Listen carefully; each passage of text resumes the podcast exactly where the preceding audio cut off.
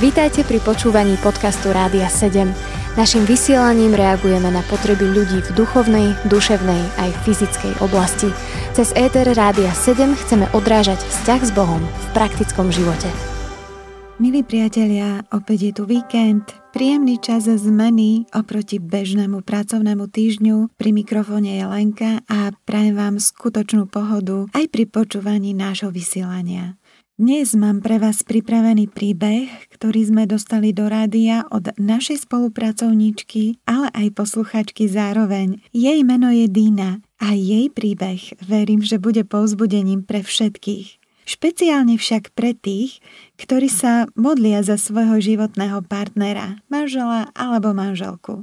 Pre Boha nie je žiadna situácia náročná tak, ako si to niekedy myslia mladí ľudia, ktorí sú ešte stále slobodní a roky im neustále pribúdajú. Od Boha má každý svoj dar, ako píše Apoštol Pavel v prvom liste Korintianom v 7. kapitole.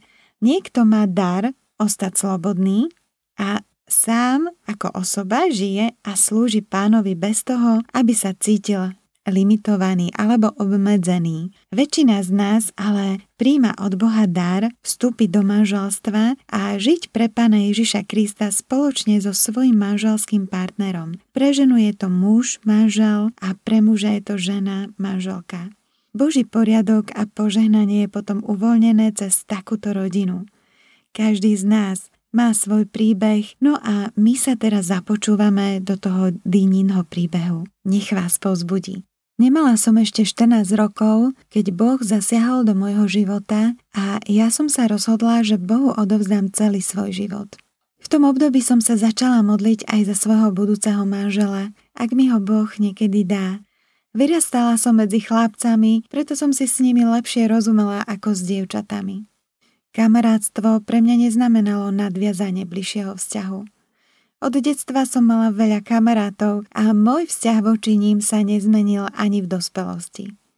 Pre mňa boli kamaráti, ale našli sa takí, ktorí si to inak vysvetľovali. Keď som pocitila nejaké zblíženie zo strany chlapca, stiahla som sa alebo som prerušila taký kontakt. Nebola som typ dievčaťa, ktoré by sa zahrávalo s citmi chlapcov. Pravidelne som si so žiadnym chlapcom nedopisovala. No roky plynuli. Prešla moja 20 i 25 a ja som nemala žiadnu vážnu známosť. Zaujemcovia boli i veriaci chlapci, i známi kamaráti, ale pri žiadnom som neprežívala Božie vedenie, že by to mal byť ten pravý. Často som sa modlila za túto vec, ale ja som mala v srdci pokoj. Rodičia sa aj čudovali, ale keď videli moju spokojnosť, tak na mňa nenaliehali. No ale keď aj triciatka ponad mňa preletela, denne som počúvala matkine výčitky, že prečo si vyberám a na koho vlastne čakám. Princ na bielom koni si nepríde pre mňa a podobne. Veľakrát ma bodli tieto slova, ale Pán Ježiš videl úprimnosť v mojom srdci. Ja som sa modlila za manžela, ktorého mi vyberie on sám. Nechcela som si vyberať, lebo som vedela, že by to nemuselo byť dobré. Pán Ježiš ma obdaril nebeským pokojom a radosťou. V 28 rokoch som sa odsťahovala od rodičov do jednoizbového bytu a tešila som sa, že celý čas, čo som bola doma, som sa mohla venovať Božím veciam. Prežívala som Božiu prítomnosť. Mohla som sa s ním rozprávať. Nikdy som neprežívala samotu, lebo som nebola sama. Boh, Pán Ježiš bol všade so mnou. On naplnil celý môj byt, ktorý som dostala od Neho. Tak som tomu rozumela. Či som bola v práci, či v obchode, s ním som sa radila pri všetkom. Dokonca aj pri kúpe maličkosti. Boli to nádherné chvíle. Ráno som stávala o štvrtej, aby som mala čas čítať si Božie slovo a modliť sa. Verte mi, bola som šťastná, lebo som mala svojho spasiteľa. Mala som veľmi dobrú prácu. Veľa som cestovala a spoznávala rôznych ľudí. Na svoje 33. narodeniny som sa mohla zúčastniť 12-dňového pobytu v Izraeli, za čo som bola nesmierne Bohu vďačná. Po tomto pobyte som slovo Božie čítala z iného uhla pohľadu. V tom roku som dostala pozvanie ísť pracovať do misie na Slovensku. Pán ma už predtým viackrát oslovil podobnou ponukou, ale rodičia ma nechceli pustiť do zahraničia. Na modlitbách som bola uistená, že sa mám zapojiť do misie u nás. Kolegyne na pracovisku nechápali môj krok a nechceli uveriť, že odchádzam na pozíciu, kde budem mať oveľa nižší plat. S radosťou som vykonávala prácu, ktorú ma poverili. Bola to práca pre pána a nie pre peniaze. V tom čase nastúpil do misie brat, ktorého pridelili do našej kancelárie. Nový kolega pracoval s mladými ľuďmi a v kancelárii sa držal najviac v pobednejších hodinách, keď sme už my ostatní tam neboli. Keďže mali aj nejaké pohostenia, nemilo som znášala, že ráno som našla svojstvo plný omrviniek. Zo začiatku som nič nepovedala, ale keď sa podobné veci začali denne opakovať, ráznejšie som požiadala kolegu, aby dbal na čistotu v kancelárii – bolo ešte veľa podobných situácií. Teraz by som to nazvala maličkosti, čo vtedy vo mne vyvolávalo voči nemu hnev. Po nejakej dobe som s hrôzou zistila, že je to človek, voči ktorému prežívam nenávisť vo svojom srdci. Bol to pre mňa duchovný šok. Úplnivo som začala prosiť Boha, aby mi vzal tú nenávisť, ktorá sa zakorenila v mojom srdci. Ani neviem ako. Vedela som, že je to hriech. Nový kolega býval na priváte a malo chodil domov. Niektorí kolegovia ho pozývali v nedeľu na obed, aby nebol sám. Aj mne často kolegyňa hovorila, aby som ho pozvala, ale ja som nechcela, lebo som si v duchu myslela. Mám z neho dosť celý týždeň, nechcem si kaziť ešte aj víkend, potrebujem oddych. Nikdy sme sa voľne neporozprávali, komunikovali sme len pracovne. Ale niekde v hĺbke duši som vedela, že nie je to Bohu ľúbe. Na poput kolegyne som sa rozhodla pozvať ho k nám v čase, keď mal narodeniny. Dúfala som, že pôjde domov a pozvanie odmietne a tým budem aj ja spokojná. Ale na moje prekvapenie pozvanie prijal – Nemali sme spoločnú tému, tak sme sa začali rozprávať o duchovných veciach z Biblie.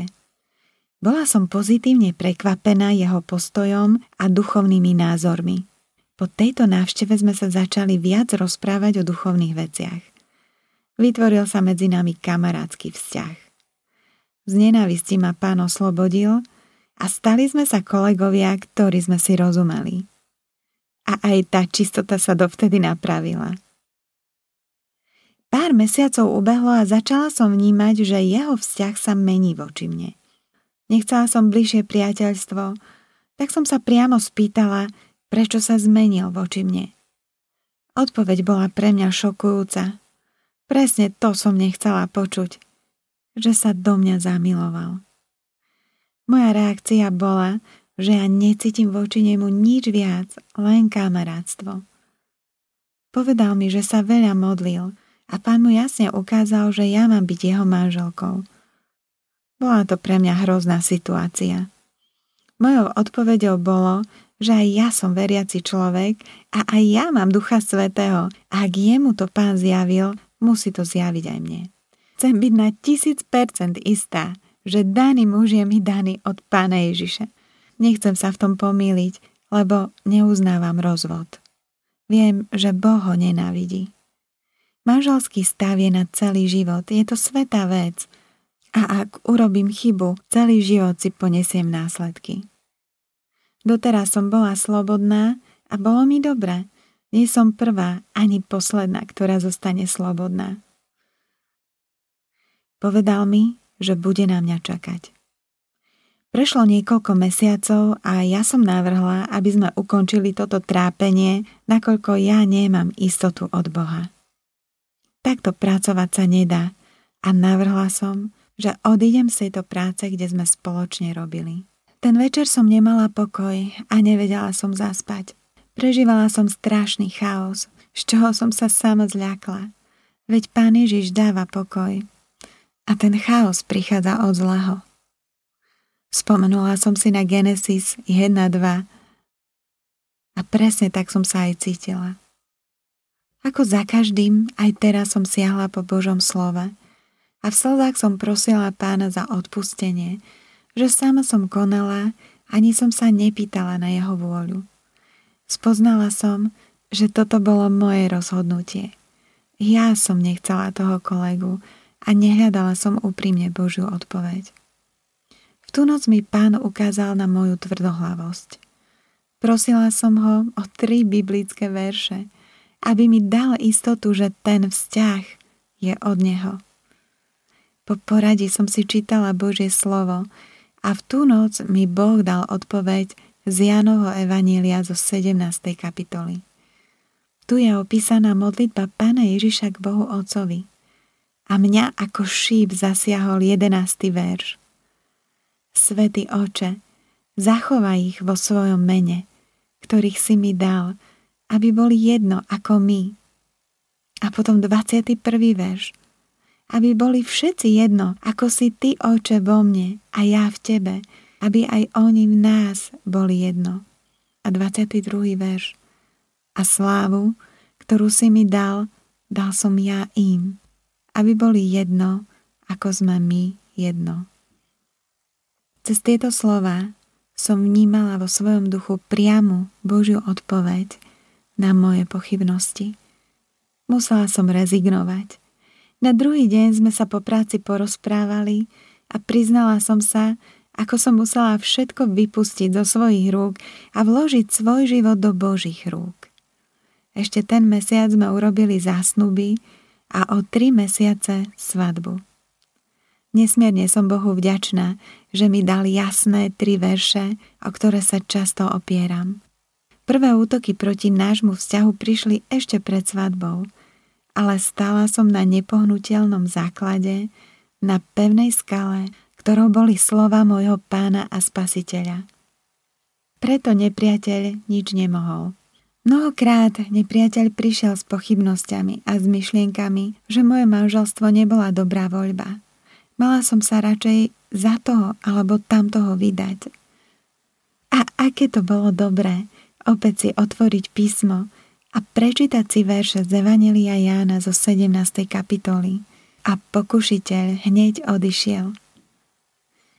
Všetkým mladým ľuďom, ktorí sa chystajú vstúpiť do manželského vzťahu, prajem, aby mali rukolapnú istotu, že ich manželstvo je v prvom rade Božou vôľou, a nie je to rozhodnutie ich samých.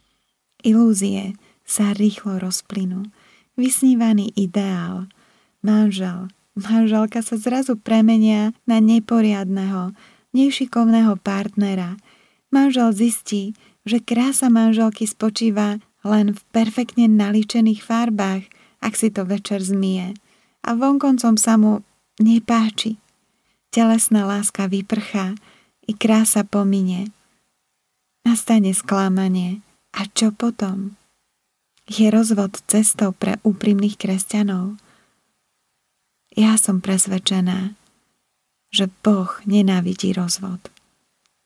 Ak by som mohla poradiť dnešným mladým ľuďom, ktorí stoja v pochybnostiach pred rozhodovaním, či sa zosobášiť alebo rozísť s danou osobou, tak by som povedala, nerobte rozhodnutia bez Božieho uistenia, v žiadnych rozhodnutiach a obzvlášť v tak závažnej otázke, ako je manželstvo. Vydrž a počkaj na Božiu odpoveď. On dá odpoveď tomu, kto sa v úprimnosti na neho obráti, ale nemusí to byť v tom čase, kedy si to my želáme. Milí priatelia, tak toto je príbeh Diny, ktorú osobne poznám a, a takisto jej manžela, s ktorým spolu žije už nejaké tie dekády vo svojom manželstve a nádherne spoločne slúžia Bohu. Nech je toto svedectvo aj pre teba uistením, že Boh vie o každom detaile tvojho života. Počúvali ste podcast Rádia 7. Informácie o možnostiach podpory našej služby nájdete na radio7.sk.